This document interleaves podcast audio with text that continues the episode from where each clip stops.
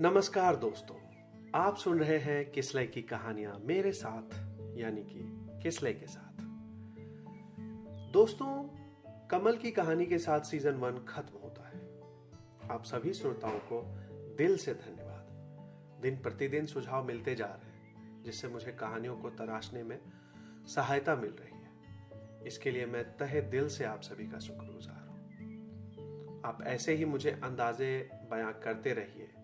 मैं आपके हर उस खाब को अपने पन्नों में पिरो दूँगा, जिसकी चाहत आपने भी कभी सवारी होगी। तो बने रहिए किसले की कहानियों में, मेरे साथ, यानी कि किसले के साथ। मित्रों, आज जो मैं कहानी सुनाने जा रहा हूँ, वो हमारी श्रोता की एक ख्वाहिश है, जो बेंगलोर में बैठी अपनी चाहत को जताया है। ये कहानियाँ कितनी कमाल की होती है ना? अपने आप रिश्ते जोड़ लेती है। दोस्तों, आज से शुरू होता है सीज़न टू जिसमें बाल मन से जुड़ी हुई कहानियाँ होंगी। क्योंकि बच्चे तो बच्चे, पर हम बड़ों में भी एक छोटा बच्चा कहीं ना कहीं बैठा हुआ ज़रूर होता है, और मन ही मन मज़े भी करता रहता है। क्या कहते हो? करता है ना? खैर तो मैं कहानी पर आता हूँ। बिहार के सुदूर क्षेत्र दयालपुर गाँव में एक चीनी मिल थी, जो बरसों से बंद पड़ी हुई थी। उस मिल की चौकीदारी सुरेश करता था। सुरेश के दो बच्चे थे। गुड़िया जो आठ बरस की होगी और सानू जो उससे एक साल छोटा होगा। दोनों पढ़ने में बड़े होशियार थे। गर्मी छुट्टियों के बाद क्लास में आज पहला कंपटीशन हुआ है। जिसमें गुड़िया और शानू ने कंपटीशन में एक घड़ी जीती है। स्कूल में छुट्टी हो चुकी है। गुड़िया पीछे की करियर पर और शानू आगे अपने पापा की साइकिल पर बैठे घर के लिए निकलते हैं। दोनों आपस में हँसी ठिठोली कर रहे हैं। गुड़िया शानू की शर्ट खींच रही है और शानू भी पलट कर उसे उंगलियाँ मारने की कोशिश कर रहा है। सुरेश थोड़ा सा खुश तो है, लेकिन साइकिल पे खेल रहे हैं बच्चे। तो सुरेश उन दोनों को बोलता है। आराम से खेल लेना तुम दोनों। ऐसे खेलोगे साइकिल पर तो मैं चलाऊँगा कैसे? पर बच्चे तो बच्चे। ये कहा मानने वाले हैं? दोनों खेल रहे सुरेश बोलता है अच्छा बाबा, चलो। मुझे ये बताओ कि आज क्या क्या पढ़ाई हुई? शानू बोलता है, पापा जी, पढ़ाई के बारे में तो हम रोज बताते हैं। आज हमें प्राइज में घड़ी इतने में गुड़िया टोकती है। इसके पेट में तो कुछ टिकता ही नहीं है। हमने मिलकर डिसाइड किया था ना कि पापा जी को सरप्राइज़ देंगे। पर तुमने तो सब मज़ा ही किरकिरा कर दिया। सुरेश हंसता है। अच्छा ऐसी कौन सी बात है जिससे गुड़िया का मज़ा किरकिरा हो गया? सानू तपाक से बोलता है। दीदी, अब तो मज़ा किरकिरा हो ही गया है। मैं बता ही देता हूँ। पापा जी, हमने प्राइज में एक घड़ी जीती है।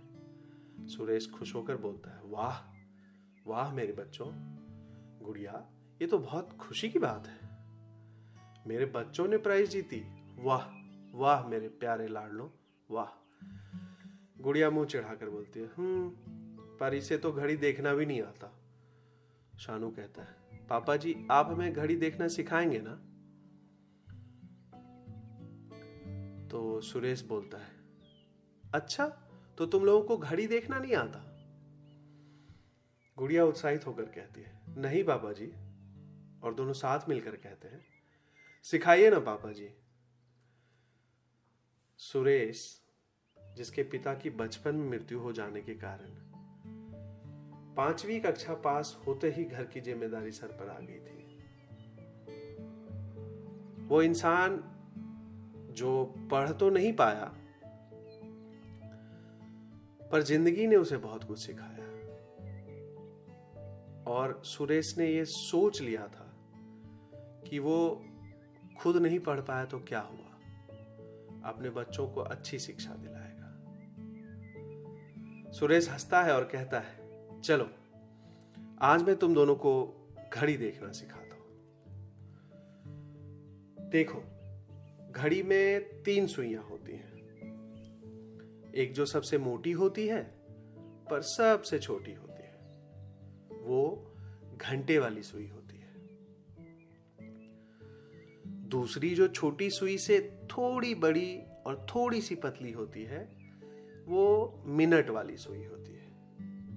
और अंत में, जो सबसे बड़ी सुई होती है और जो सबसे पतली भी होती है बिल्कुल अपनी गुड़िया की तरह सानू हंसने लगता पापा जी, आपको भी ऐसा लगता है कि गुड़िया पतली है? हाँ क्योंकि वो ठीक से खाना ही नहीं खाती। सुरेश ऐसा बोलता है, इतने में गुड़िया पीछे से बैठे बैठे हल्के हाथ से सुरेश की पीठ में मुक्का मारती है और कहती है, माँ ने कहा है वो मेरा ध्यान रखेंगी और मुझे एक दिन मोटा कर देंगी, फिर कहना पतली दुबली। सब लोग हंसने लगते हैं। अच्छा बाबा, मेरी गुड़िया सबसे मज़बूत। सुरेश आगे बोलता है अच्छा भाई, चलो। तुम लोगों को घड़ी देखना सीखना है कि नहीं? दोनों एक साथ कहते हैं हाँ। फिर हंसने लगते हैं। सुरेश कहता है अच्छा कहाँ थे हम? सानू कहता है, जो सबसे पतली सुई होती है? सुरेश कहता है हाँ जो सबसे पतली सुई होती है वो सेकेंड वाली सुई होती है। सानू कहता है अच्छा सुरेश आगे कहता है हम्म और फिर हम घड़ी को चार हिस्सों में बांट देते हैं। सबसे ऊपर बारह से हम गिनती करना शुरू करते हैं। फिर तीन पर आते हैं, फिर आधे पर। गुड़िया थोड़ी सी सोचने लगती है और फिर पूछती है मतलब? सानू बोलता है, तीन के बाद तो छह ही आएगा ना? सुरेश खुश होकर बोलता है, बहुत अच्छे हाँ। आधे का मतलब छह पर आते हैं।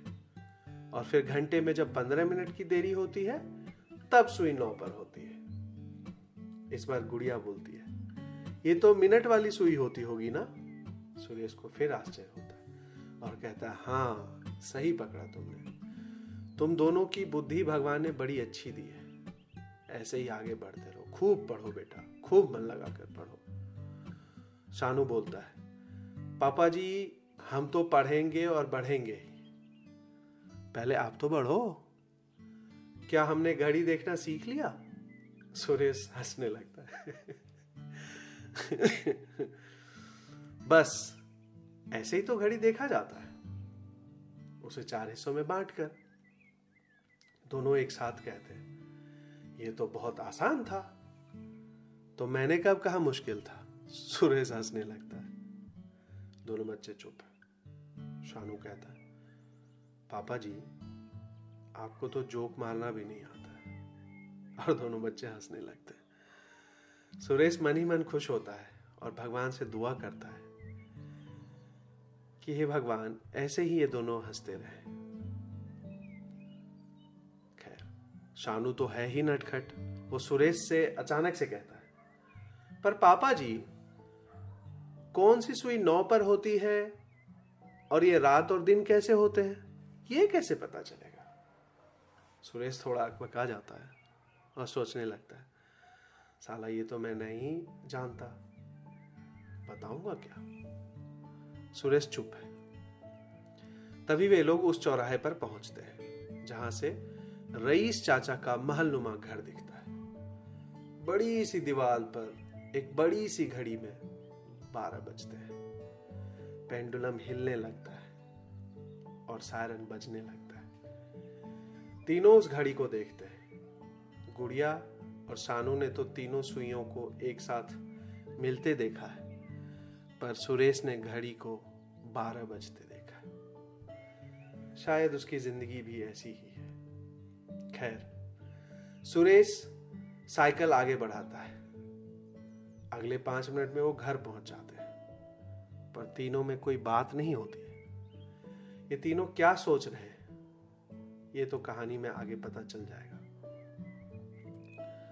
पर ये घड़ी किसका समय बताती है? अपना या फिर दूसरों का? तो दोस्तों, ये कहानी का पहला भाग है। अब दोनों भाई बहन घर जाकर क्या करते हैं? क्या वे कोई नई करामात को जन्म देते हैं? या उनके साथ कोई ऐसी घटना होती है जो होनी नहीं चाहिए? जानने के लिए सुनते रहिए किसले की कहानियाँ मेरे साथ, यानी कि किसले के साथ। शुभ रात्रि।